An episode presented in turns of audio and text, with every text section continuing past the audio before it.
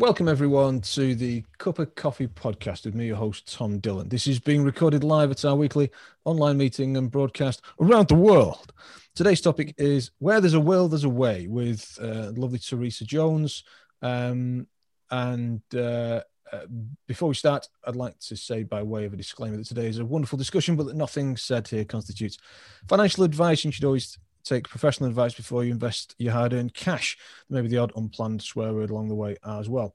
Um, right, Joe, let's get cracking. So, uh, Teresa will speak to us for a bit and then we'll be taking questions. So, if, if you have any questions, which I'm sure there will be, then uh, do store them up or pop them in the chat and we'll, we'll get to them. Um, get to as many as we can. Uh, uh, Teresa um, is the founder and director of Compass Legal Associates, specializing in estate planning for property investors and property developers. Having worked in a traditional law practice for a number of years, Teresa created Compass Legal Associates to directly meet the needs of her clients, offering high quality legal support at the time and place of their choice. Teresa coaches new will writers and is a qualified mediator for the Civil Mediation Council. Uh, good morning, Teresa. Good morning, Tom. Good morning, everybody. Thank you ever so much for inviting me uh, this morning. I am absolutely thrilled to be here. So, well, that's uh, good. Usually our speakers can't wait to get away. So um, it's nice to have one. He's not being forced. Uh, as I was saying to you earlier, Tom, I'm a bit starved of seeing people, you know, because uh, obviously I'm seeing a lot of clients, but to actually kind of be on a semi-social event like this where I can actually see uh, real live people is just, it's, I'm a bit giddy with it, really, to be honest. So uh, just bear with me, folks yeah. Well, I don't need to think of these people as real people. Um, or this is an opportunity for socializing. This is uh, I don't know what this is to be honest, but oh. uh, no, uh, it's, it's, best not to. Anyway, uh, but the, absolutely very welcome and looking forward Thank to hearing excitements that you've got to share with us. What, what have you got for us? Well, I, am going to um, open a PowerPoint presentation for you, um, and that we're going to kind of go through together. So we're going to start with a little bit about how legally strong we are. I'm going to tell you a bit about my great aunt Mary then we're going to do a will quiz because every good uh, presentation needs a quiz in it, I feel. Oh, yeah. And then I'm going to talk about lasting powers of attorney um, with you. Okay. Okay. So the first thing I'm going to do is, if it's okay with everybody, is I'm just going to get my um, PowerPoint sorted for you. So I'm going to share the screen and um, so that I can uh, make sure that you can see everything. And my ability to do technology is limited, if I'm completely honest with you. Um, but my children have kind of helped me a bit with this. So uh, hopefully, I'm just going to sort of start it off for you. Let's go up here. So I'm sorry, I can't, I can't get to the um, slide button here. Let me just see if I can. The new slideshow maybe not. Maybe I'll just have to do it, do it from here if that's okay uh, with you folks. So, uh, firstly, I wanted to explain Compass Legal Associates, as, as Tom said, it's my company. Um, I've got three will writers that work with me that I've trained up. And uh, we, uh, we, we do legal work on a martini principle in terms of those of you who are old enough like me to remember that martini used to be um, kind of advertised as anytime, any place, anywhere. And having been in a traditional law practice, I was sick really of it not being client centered and decided I would set up a business that was client centered. So this is where we've got uh, nine years on from that. I've been busy every day with clients um, because that is a principle that works and I, I hope that it, it will work for you. So what we've got here, my first question is, is to you. And, and the first question I want to ask you is, are you legally strong? Um, and what I mean by that, we talk a lot about being physically strong, about being mentally strong. But when things come at you, as they have done over the last year or so, you know, are you in good shape? Are you in a position where you can deal with the things, or your family can deal with the things that come at you? So when I'm talking about being legally strong, I'm talking about having these things in place: a will, lasting powers of attorney, um, trusts, advanced directives, maybe a funeral plan this is the suite of things that I would want you to have in place by the time you're 60. Um, because then no matter what comes at you, I'm going to be able to help you to be able to cope with that. I'm, I'm going to be able to help your, your family too. Now, most people, I think they say 60% of people don't have a will in place. And this is sort of like an issue, really, as you can imagine, nationally, especially at the moment with everything that, that's going on. And it brings me to my next slide. I've got on my kitchen wall, I'm the sort of person that has things that says 10 things that make you mentally strong. Because, you know, probably like yourselves, over your life, you've had some things to deal with. And I'm interested in um, being able to, co- you know, cope with the things that come at me. So I've just pulled two aspects here um, from my list of 10. Um, and I want them want to share them with you because I want you to think about these things for yourself as we go through this presentation today.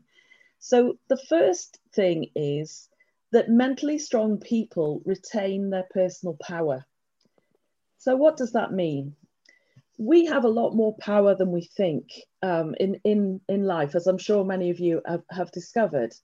And it's something that retaining personal power and maximizing our personal power in a legal form is really, really important. So, for example, when we make a will, we use our personal power to decide how things are going to happen when we pass away. And if we don't make a will, then we are handing personal power over to the state for them to decide. So this is a very simple example of how you retaining your personal power and using your personal power in life can put you in the driving seat um, when things happen to you. And that's what I'm all about, putting you in the driving seat so, so that you can decide what happens to you. The second point I've got there is that strong, mentally strong people focus on the things they control. I mean, what has this last year been like? It's just been, we, we could never have imagined that it would be anything like this uh, last January. So things come at us. And apparently, according to historians, this is what life is all about. We are supposed to suffer, we are supposed to struggle because through history, that is what, is, what has happened. But what can we do when everything is coming at us and we're so distracted uh, by everything that's coming at us? So mentally strong people, apparently, they focus on the things they can control. And it's about kind of having tools in our and weapons in our armor to protect ourselves. So during times when we can, we should try and get um, our tools in place, our weapons in place, so that we can actually face the difficult things, um, you know, that we, that we potentially uh, come across. So these are the two things that, that are important to me. Maximizing your personal power and enabling you to be in control of situations that come at you that can absolutely uh, rock your world to the core. Um, and it's not just a message for you, it's a message, uh, you know, for your families and, and, and friends as well. So I want to tell you a little bit about myself. Um, I'm 50 years old. I've got two teenage children who are 15 and 17. Um, I really love music, so I sing, I play the guitar, I play the piano.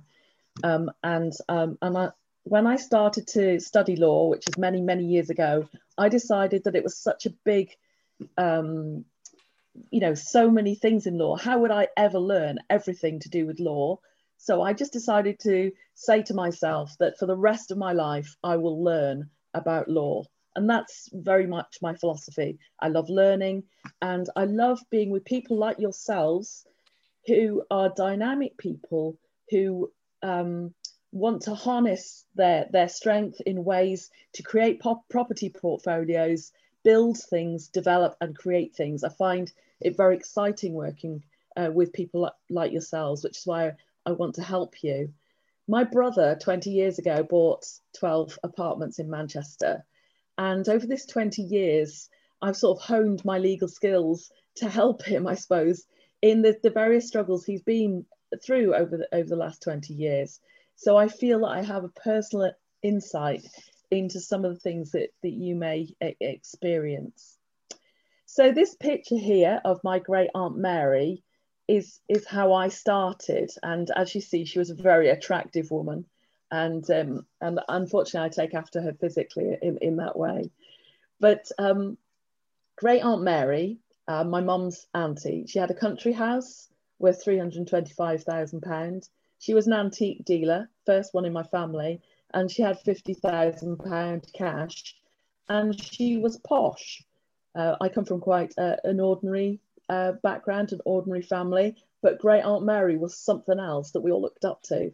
So um, it was very sad when she uh, became older and she went into a care home and actually, you know, eventually passed away.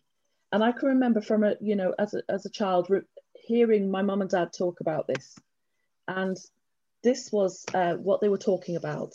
Great Aunt Mary, who was worth just short of half a million pounds, at the end of the day, didn't have a will, didn't have anything in place for herself.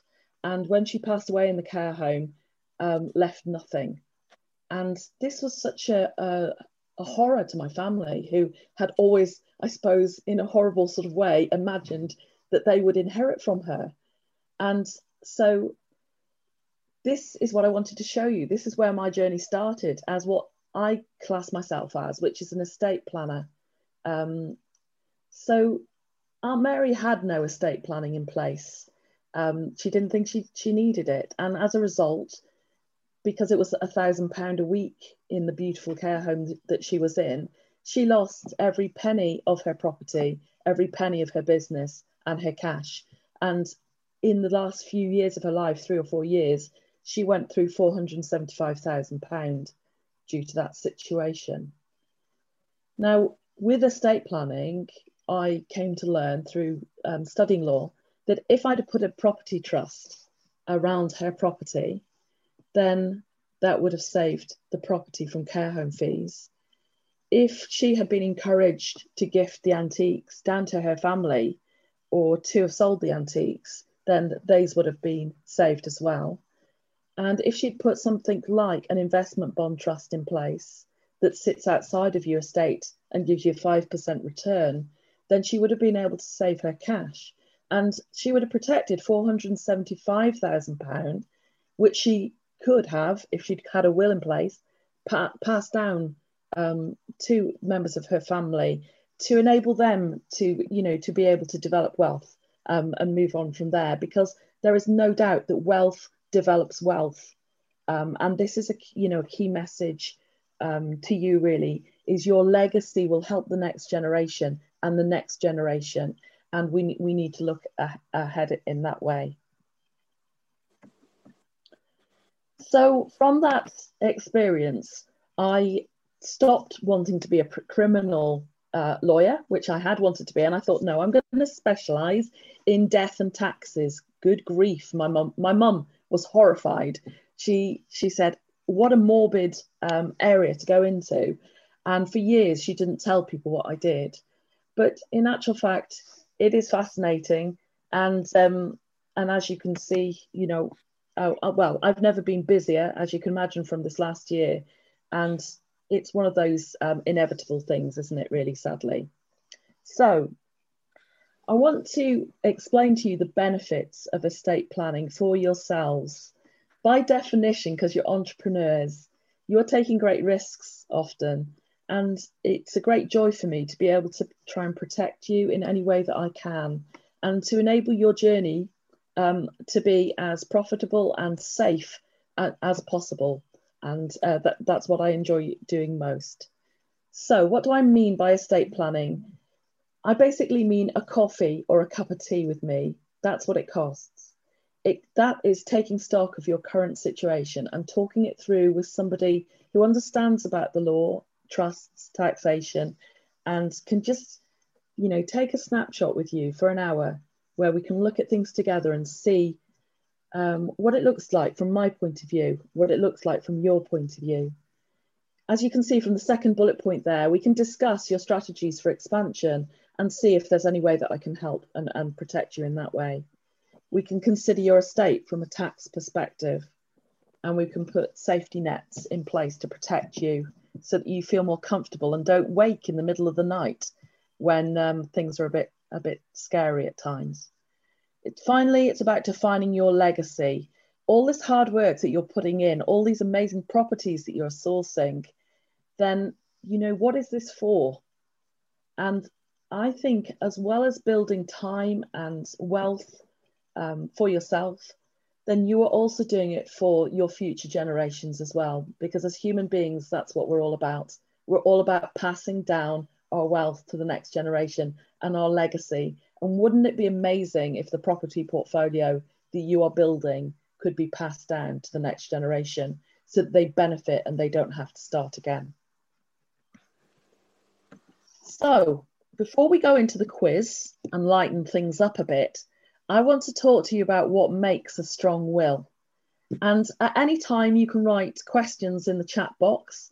We'll obviously sort of like, I'm going to look at those when I get to the end of things. But as you go through things now, I want you to, you know, kind of have a think if there's anything you'd like to ask me, and I'll address that um, towards the end of this, this hour, I think at about quarter to. So, what makes a strong will? I have written so many wills. I cannot tell you how many wills, thousands and thousands of them.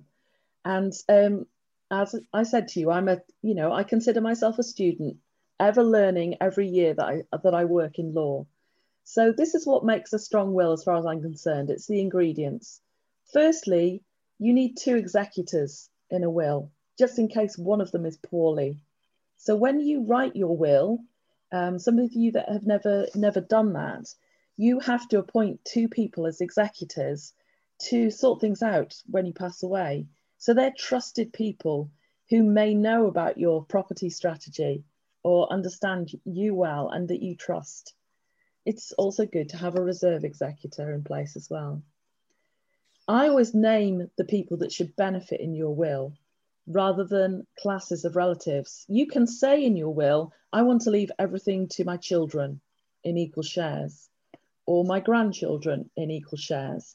But I prefer to name people in your, in your will because then I know definitely who's getting what. And there's nobody coming out of the woodwork when you pass away with any paternity tests or anything else to claim that they're your long lost child or grandchild or anything else, depending on how exciting a life you've had over the years. And I, you know, obviously have come across lots of different interesting uh, situations in that way. I believe it's important, if you can, to put a trust within your will to protect a range of your assets. Trusts, and I'm going to talk about them more um, later in the presentation, are an amazing way to protect things. They are like cling film that goes round um, properties, assets, um, paintings, classic cars, whatever you want to protect, you can put into a trust. And a trust lasts for 125 years. And, and that is incredible, isn't it? It can be dissolved tomorrow, but it can last for 125 years. And in that way, your legacy can continue. If you buy something that you love, you can send it down the generations for that amount of time. Reserve beneficiaries need to be appointed in a will because we need to have lots of lines of defense within your will. So the people that you pass it to, if they pass away before you because you live to your 111, then I want to know the next layer that need, need to inherit and the next layer and, and so on. And then finally, a memorandum of wishes, which is a side letter to your will. And I'm really fond of these because they write the detail of, what, of what's going on behind the will to the executor. So in that sense, you can uh, sort of like um, put all the bits and pieces that you want, your secret wishes, if, if you like, to your executor that doesn't have to populate your will or need changing every five minutes. I've got a really complicated memorandum of wishes for my kids, for example, who are 15 and 17, because I want them to be able to continue with things like flute lessons and, you know, kind of go to university and stuff like that. So there's there's some, you know, detail behind uh, behind my will in that way. So that makes a strong will. Now, what I want to do next is go into a little quiz. I'm not going to ask you to show me your answers or anything publicly humiliating like that, but it's just, uh, you know, four questions of interest to you, hopefully, and um, it's multiple choice, so the answer is there in amongst what I put for you. So where there's a will, there's a way. The reason I call presentation that is because people say that to me all of the time and it's something a, a, saying that I hadn't come across before um, I went into this uh, line of business, and that and so yeah. If you've not heard heard it before, then I think it probably comes from something like the 1960s or something. Definitely, my parents' generation um, know this saying. So I've called the quiz that.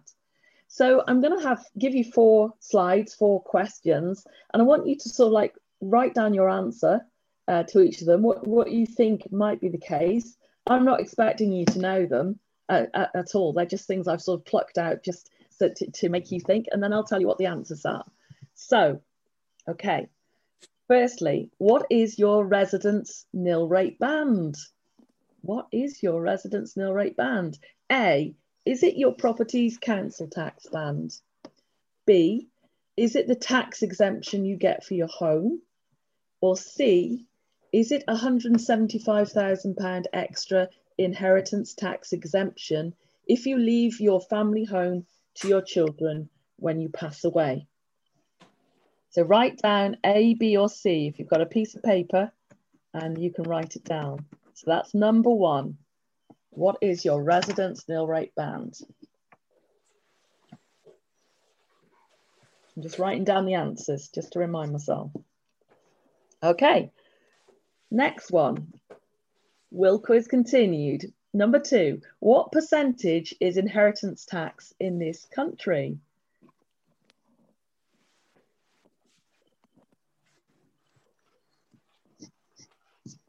Okay, brilliant. I know you, you know that one, I, I know. Number three, what is a living will? Is it A, instructions about the medical care you want? B, instructions to protect your property from care costs? C, instructions to your relatives when you die?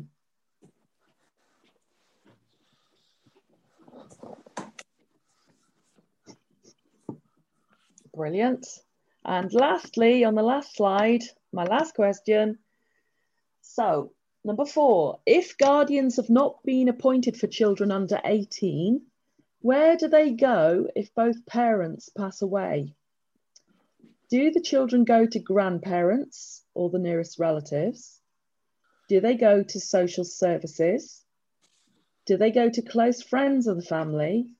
Or do they go to court of protection? And that's the last question. Okay, brilliant. Right, folks, thumbs up. Right, we're going to go through the answers. Are you ready? Normally, obviously, yeah, that's it. Normally, oh, if we were face to face now, then we'd be having a riotous laugh and I'd be throwing chocolates into the audience. Yeah, as you got these things right. And you'd be telling me what the answers are and we'd be interacting about it. But it's it's a bit tricky, isn't it, at the moment? So we have to imagine that uh, for ourselves. So question one: What is your residence nil rate band? The the answer to that question is C. £175,000 extra inheritance tax exemption if you leave your family home to your children when you pass away. So this residence nil rate band, known in the trade as an RNRB, as you can imagine, is something that came in just a few years ago, just a handful of years ago, and by the Tory government to reward people who had children and had a family home to encourage people to pass it down to them. Normally, if we're just like a single person, we have £325,000 inheritance tax exemption. So that is the amount that we have before we have to pay inheritance tax on top of that. So anything over £325,000, we pay inheritance tax on. If we are married, then we get our spouse's inheritance tax exemption as well. So that can leave us £650,000 inheritance tax exemption if we are married. And often I will be seen saying to young couples, it's a good idea to get married, not least for the tax advantages that your lovely spouse will bring you, which doesn't sound very romantic, but it, it's the way that society is set up and the tax system uh, is set up.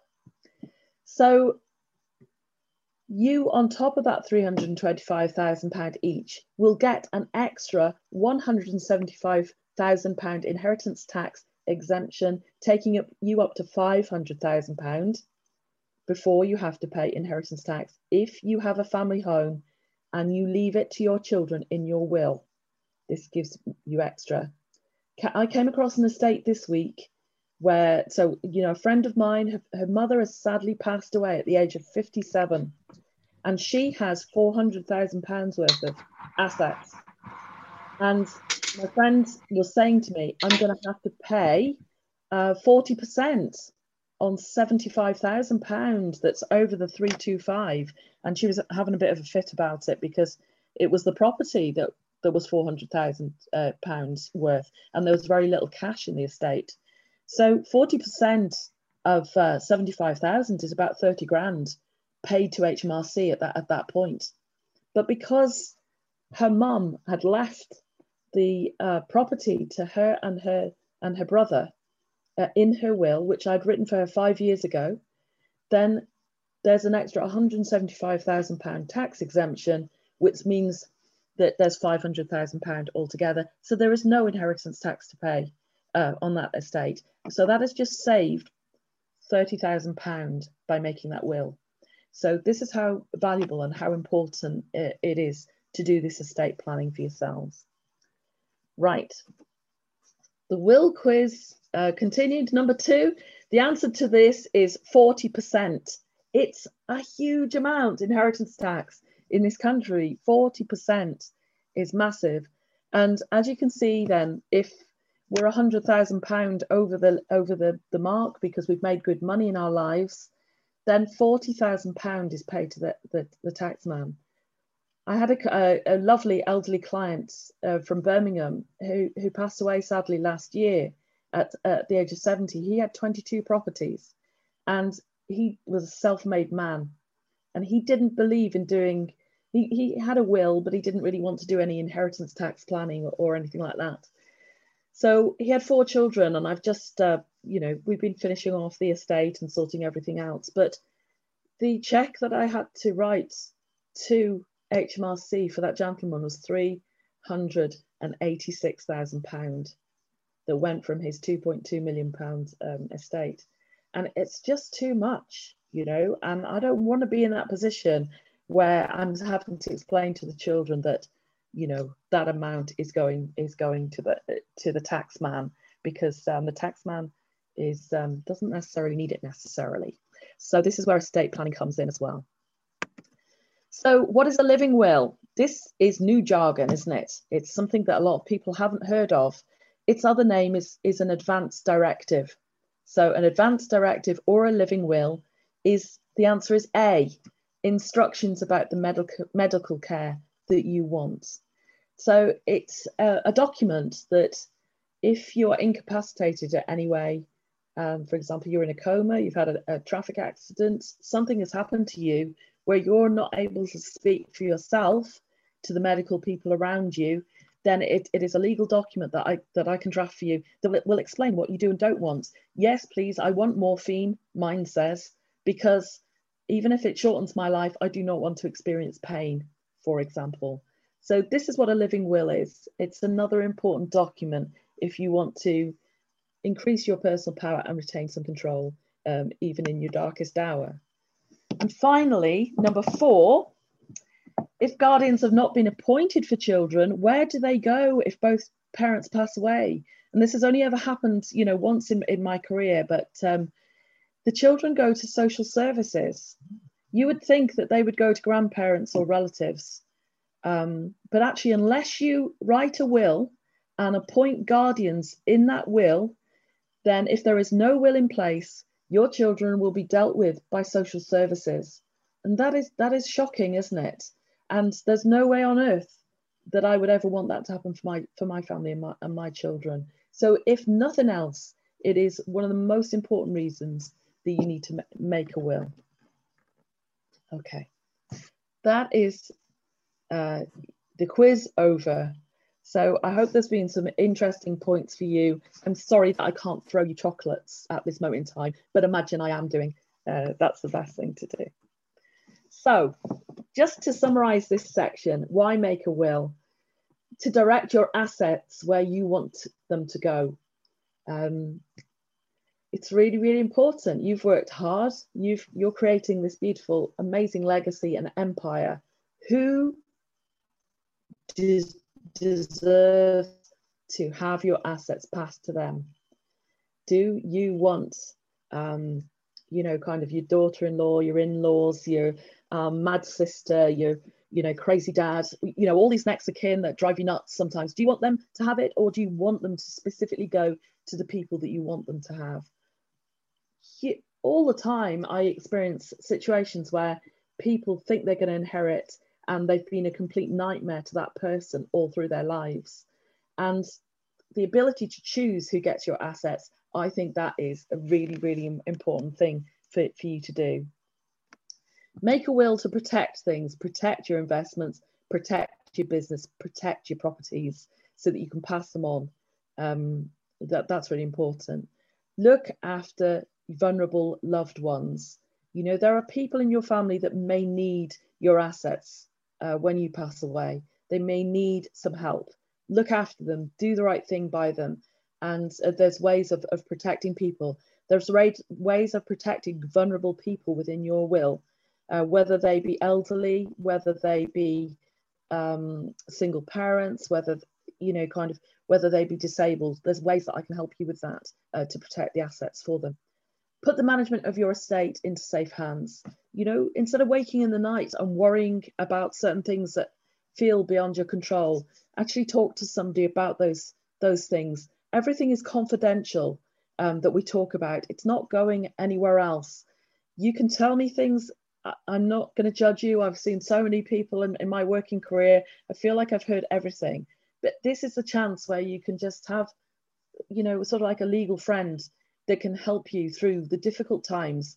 Um, and B, I tend to see my clients, um, I make contact once a year with them. I tend to see them every two years because, you know, I don't want to be turning up on your door like the Grim Reaper every every five minutes. But at the same time, you know, there's a lot that changes in your lives. So it's nice to see you for a coffee, uh, you know, every couple of years, definitely. Um, and finally, because you've got complicated lives and complicated property strategies and amazing spreadsheets, which I've, I've seen over the years, write down your estate strategy so that your legacy can, can continue. Yeah. The documents you've probably already got will be amazing and will enable somebody, if something happens to you suddenly, to be able to continue with your investment strategy. But if it's something which I can hold safely for you with your will, so that if something does suddenly happen to you, then I know what the plan is and I can support your family to move things forward. Okay, so that's my little sermon, I'm afraid, about why it's important uh, uh, to make a will. Okay, this is important. This my little move forward with peace of mind. Yeah, really, really important. In this world of anxiety, let's get um, feeling strong and feeling comfortable where we are. So, as I said to you before, I love trusts. Trusts used to be for rich people. Yeah, it used to be for the royal family, Downton Abbey type people, because they were the only ones who understood them. And my uh, personal thing is that I want to bring trusts to the masses. Okay. Through a trust, you can protect something and send it down to the next generation. A trust is like a safety deposit box. If you want to put something in it, even if it's just your pencil, you can put that in trust and it will be protected for 125 years. Okay, so this is a very, very valuable tool that I want uh, you to be able to, to use. Some trusts are really cheap, they're £200. Other tr- trusts are more expensive, they're £2,000. There's a whole range, a bit like buying clothes or jeans. Yeah, um, and it's finding the right trust that, that suits you. But don't be frightened of them. Help me help. I will help you to learn about them and see how we can use them to protect your assets. Protecting your house is really, really important, and protecting houses that you that you've got because as soon as you own property, there are various threats that, that can come at you. These that I've listed here are the traditional ones taxation, bankruptcy, divorce, long term care. These are the things that will come at your house and your property and could threaten it. And this is a good reason to kind of wrap a trust around it uh, to protect it. many of you will know about tenants in common. I'm a massive advocate for tenants in common. When you buy a property with someone else, own it as tenants in common. Whether you own 10%, they own 90%, I really don't mind. But just breaking up the tenancy in that way so that you have a distinct share is really important legally and important for trusts. So with the lovely gentleman that was doing the building work this morning as, as we were, were talking, if he's buying that property with his, his partner, which is so brilliant and exciting, the conveyancing solicitor will say to you, how do you want to own it? As joint beneficial tenants or tenants in common? A lot of people don't know the difference. I'm saying to you, own it as tenants in common every time legally. It's really, really important because then if something comes at your house, then they can't sell half a house, can they? So they're going to, that's going to enable you to keep the house from bankruptcy, divorce, long term care. So that's why we advocate tenants in common as estate planners. There are a couple of trusts here that if I had more time, I would I'd talk to you more about. The first is the Family Asset Protection Trust that protects your family home. And that's really that's really important. It's a watertight um, trust that helps protect it and move it on uh, to the next generation. So I thought that would be useful for you or your family.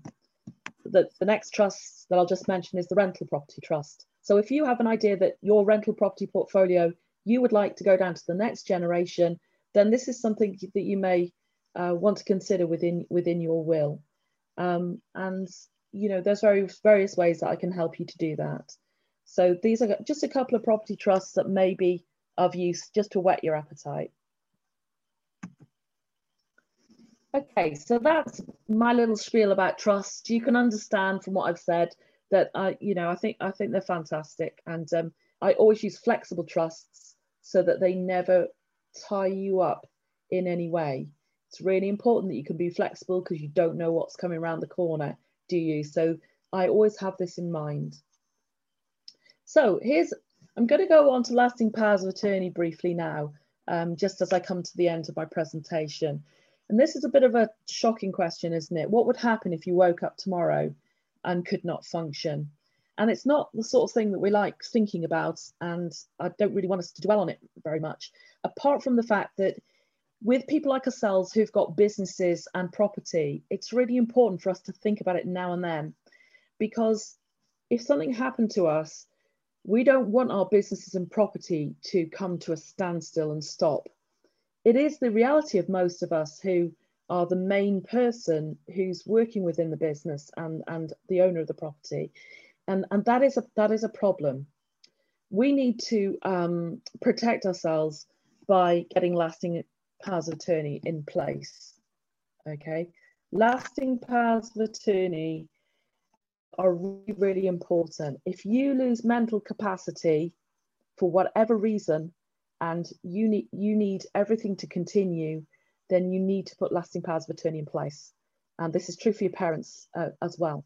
So what happens is if you lose mental capacity, your doctor has a legal obligation to inform the court of protection. At that point, the court of protection freezes your assets, your sole assets and your joint assets as well. So your business, your properties, your bank accounts, that's what I'm talking about. They will freeze them because you're not of sound mind to continue with them. And that becomes a problem because then it costs thousands of pounds to go to the Court of Protection to get somebody appointed as what's called a deputy to be able to manage your affairs. And that can take six to 12 months. And most of us with our businesses don't have that long to be and that sort of luxury of time because we need our businesses to keep going forward really strongly. So appointing um, an attorney in your lasting power of attorney means that the government, the state back off again and you retain your personal power and your personal control. By making lasting power of attorney, you appoint somebody or more than one person who you trust who can take over matters if you're out of action. And these days, power of attorney isn't just about Alzheimer's and dementia, It's actually uh, about if you are abroad and can't sign a document. It's if you've broken your leg and you can't get to the bank. Yeah, it, it's if you're out of the picture and you need somebody else to to be there and do things for you, then this is what lasting power, power of attorney is about. So you, as I say in, in, in this slide here, you appoint someone you trust who knows your plan. It might be your spouse, your children, it might be your business partner. You can have business powers of attorney, you can have personal powers of attorney, you can have both. So you may, you can have as many as you want. So you can appoint the people that you need. Okay.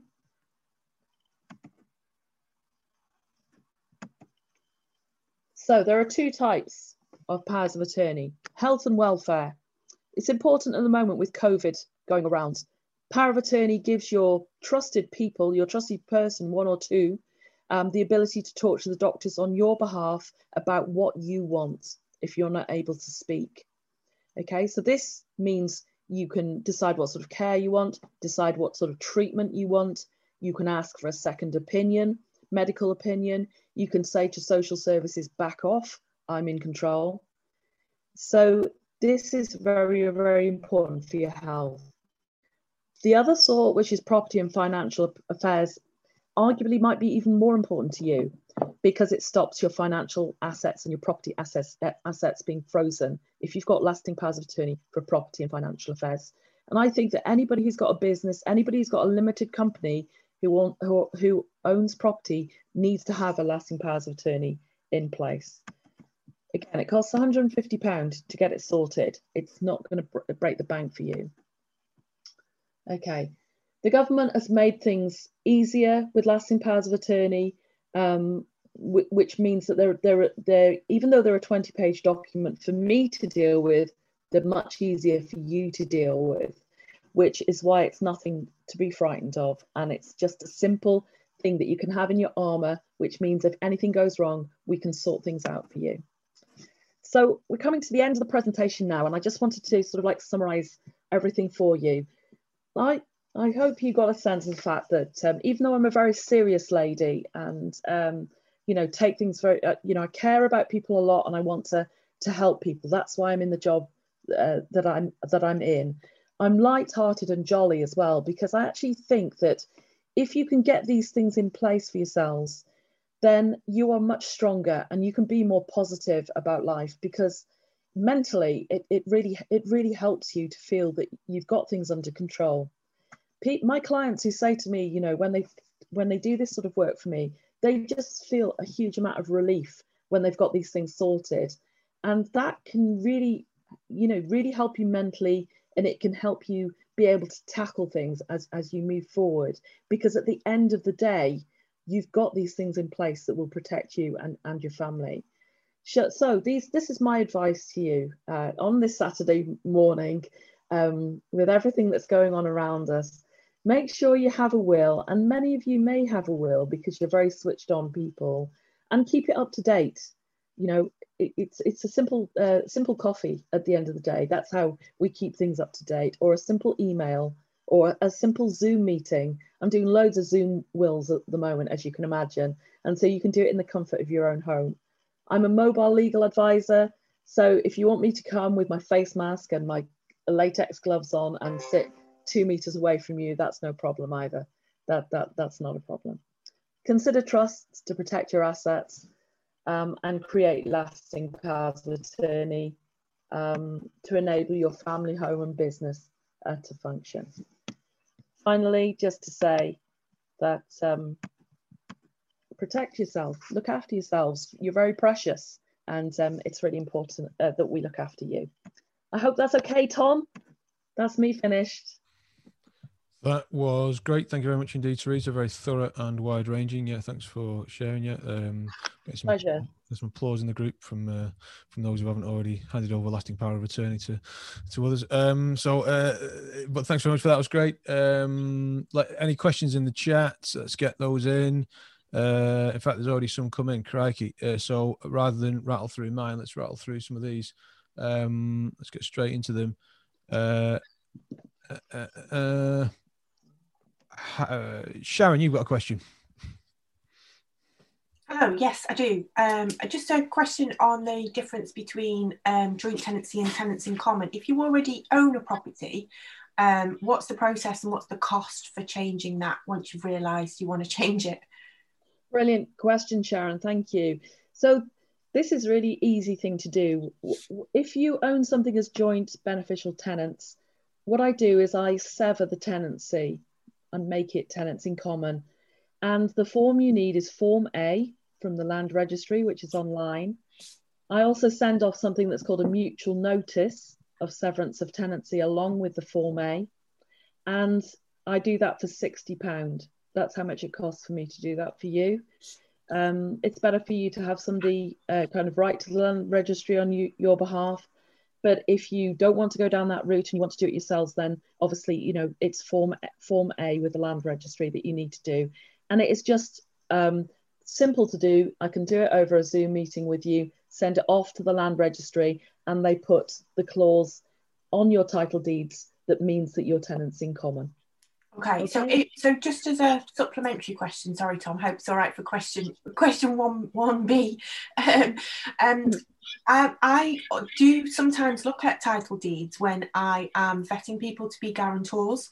So, um, where, would it state on the title deed what sort? I, I, it's not something that I've come across when I'm looking at title. No, that's right, because that would be too easy, Sharon. You see, yeah, tenants in common. so there is a restriction that's put on your title deeds when you sever the tenancy and become tenants in common and it's I can't quote the whole lot to you because it's about five lines long, but it starts off and says um, the restriction says no sole disposition of okay. this property. No, so the, the is sole disposition. What right. it means is that each owner, um, neither one of them can sell the property from under the other one. When you own things um, 100% together as joint tenants like this. I always do this sort of symbol. When you own it 100% together, either one of you can sell the property without the other one knowing because you both legally represent each other together. When you own it tenants in common, like this, 50% each, then neither of you can sell the property from under you know each other, uh, which is why the no no sole disposition phrase comes from. So okay. I can always um, send you the clause if, if that's helpful to you, okay. so that you can look out for it. Okay. So, so if, if that isn't there as a restriction, I can just assume that it's a joint tenancy. Joint beneficial tenants. Yeah, yeah. Thank you. That's Thank right. Yeah. Brilliant. Thank you, Sharon. Um, there we go. Thanks very much. Um, I think it's very important this particular talk, obviously, for uh, any anyone with older parents, relatives, that sort of thing. I've gone one better and brought mine along. Um, my dad lasted about five minutes before he, uh, he, he, I think he couldn't hear things, which suggests to me he needs all this paperwork in place more or less immediately. Um, but my mum managed to stick it out, so I think it's the tennis keeping her keeping her sharp. Um, so with that in mind, I think you've also got a question, mum. Uh, yes, but being old, I've actually forgotten what the question is. So I'll, uh, Brilliant. Oh, I know. I know what it was. If if you've got um, a lasting power of attorney with health, do you yeah. need the living will as well, or can't you say what you want to say in your living will? Can't you put that on your health form somehow? Yeah, really good question because um, it is interesting how these two documents work together. So in the in the health lasting power of attorney, you um, basically appoint the person, somebody really good like Tom, for example, as your attorney or each other. So they generally have instructions probably from you as to what you do and don't want as you get older um, to do with healthcare. Now, then the issue is, I suppose, it the living will comes into being along with the power of attorney because the living will allows you to put very, very um, detailed information about what you do and don't want medically, which sometimes it's hard to talk to your relatives about. You, um, Mrs. Dylan, might might be able to talk to your husband about these things in terms of the fact that something that my mum said to me is if I'm and I, I apologize for this, but she's like if I'm in a if I'm like a vegetable, Teresa, please turn the machine off. That's what my mum sort of said to me, and I understand from what she's saying really, you know what the gist of, of it is really but it's very hard to have those conversations within the family because you don't really want to talk about it do you so if you prefer to, again, a living will costs £60 to, to make um, and is, is a straightforward thing. There's set questions. It says, you know, if you get dementia, what do you want to happen? If you, um, you know, are in a life-threatening uh, traffic accident, what do you want to happen? Do you want morphine, even though it shortens your life? It's those sorts of questions. And actually, if you put that in place, then it really helps your attorneys know what to do because you may, you know, kind of be alive and not really with it for quite a number of years. Um, and I think that, especially for children making decisions about their parents, if they've got it written in black and white, this is what mum wanted, actually, she didn't want to suffer like this. So therefore, I'm going to pull the plug because that's what mum wanted. It's a bit morbid, and I apologise for that, but that's how the two documents work together. Thank you. Um, I just wondered if I could just have the morphine if I wasn't terribly ill, or is that an option? I think I think Dad's been uh, alive and not really with it for a number of years already, hasn't he? That's, that's, that's what I told him over Christmas. Anyway, um, uh, uh, thanks for, very much for all these great comments coming in. Uh, I've had people Thank saying you. it's it's useful, and uh, Alex and Jenny, mostly Alex, I think, saying it's really interesting. Michael saying some of the answers are very surprising. Thank you. Time. Um, uh, we've probably got time for a couple more. Adam, it seems to have got inf- a bit more infrared where you are, but did you have a question, or, or was yours picked up? Um, was yours picked up by what we've been talking about? Mr. Cole? No, the um, where it's on fifty, like joints are sold. Um, would that affect the mortgage? No, it doesn't affect the, the mortgage, Adam. So when you buy it, um, just ask the conveyancing solicitor. That, yeah. Just say we want to buy it as tenants in common. So you and your girlfriend will own it fifty percent each, or whatever percentage share you have. Um, it doesn't affect the mortgage at all. So mortgage company don't even know about it. So okay. fine, absolutely fine. Yeah. Can I ask Thank you very much. Just on that. Yeah, sorry to jump in. If you've already, if you, we're literally just buying our house like privately, if we've already just signed up for join, can you go back and change it respectively, or is there a charge to do that, or if we wanted to? Um, I, I, definitely think that, um, as I said uh, to Sharon, uh, you know, in, in, the first question, I can do the forms to change it for sixty pounds uh, for you, Alex. It's it's really easy to do. If you've only just if you've got a conveyancing solicitor that you're working with now, um, who's doing the conveyance for you, then I don't think there's any problem you going back to him or her and saying, actually, we've decided tenants in common is better for us. Um, and they will be able to change it for you, hopefully. Um, it may not be too late to do that. So, yeah, yeah it's, it's worth asking them, Alex. Yeah. Definitely. Appreciate it. Thank you. Thank you. Next up, we've got Ant. You have a question, Ant? Hello. Yeah, really enjoyed the talk, Therese. I guess um, my, my uh, some of the some of the points have been touched on. I've been doing power of attorney recently for my mum. Um, it's it's about limited companies into trusts. Does that?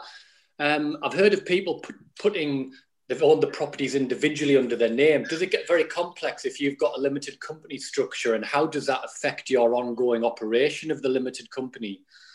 Yeah, it's really, really, really good, uh, good question. So, firstly, I would say to you is where people have got limited companies sheltering their, you know, their properties, then I, I really, um, I really do a lot of work with accountants, and I'm a real big, uh, I really support limited companies.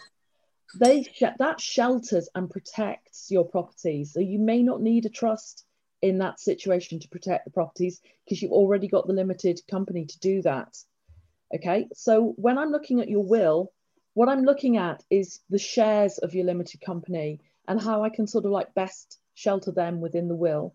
And sometimes I will put them into a business trust uh, within the will, um, so that if you pass away and you want to you want to pass down the shares of the limited company to to various people in your family, that that they are that, that they can be protected in a business trust when you pass away the uh, a limited company and a trust can work work alongside um, each other. There's there's no problem with that. But I do always consult with your accountant if I before putting anything like that in place, just in case it affects the accountant's strategy with a limited company.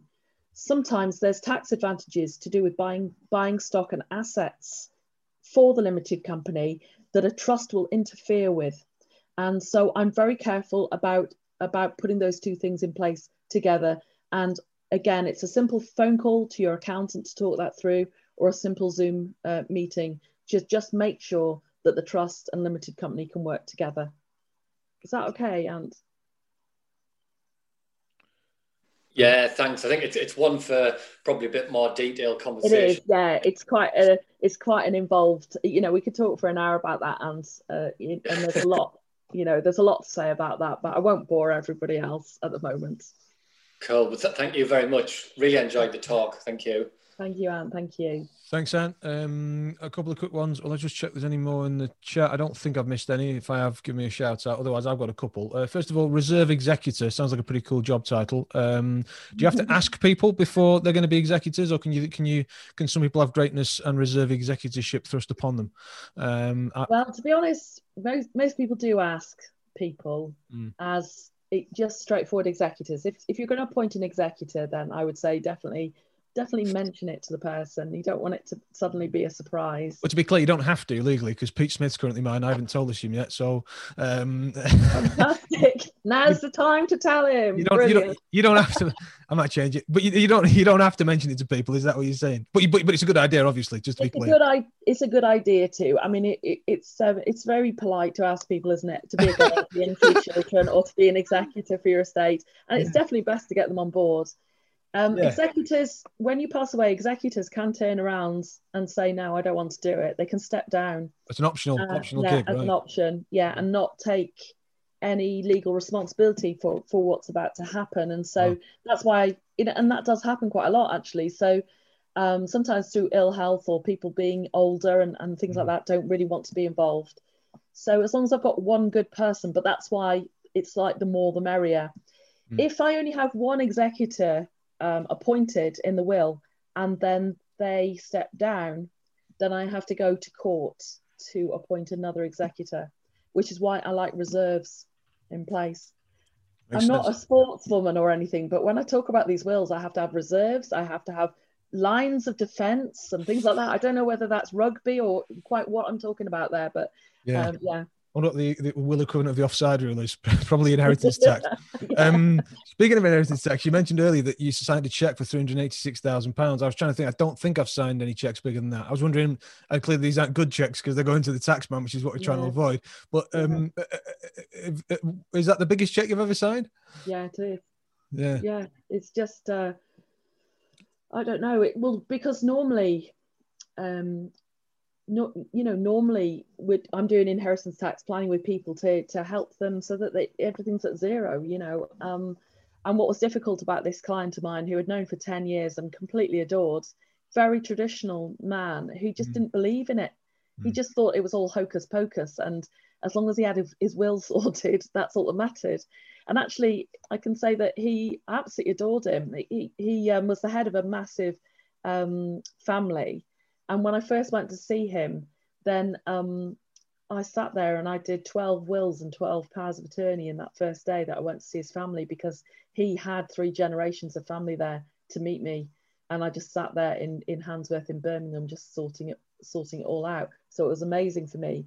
And over the years, uh, you know, it, it, it, he belonged to the sorts of culture where when you went to do business with him, you also then had to sit and have a banquet lunch afterwards which I, you know, I, I didn't do any complaining about. Um, it was very, very nice. And so, I, you know, I got to know his family really well. Um, because I completely, at the end of the day, I will do, my instructions come from you. So my instructions come from him. So he didn't want life insurance or kind of any of the sort of like the estate planning options that I was talking to him about. So I, res- I respect that.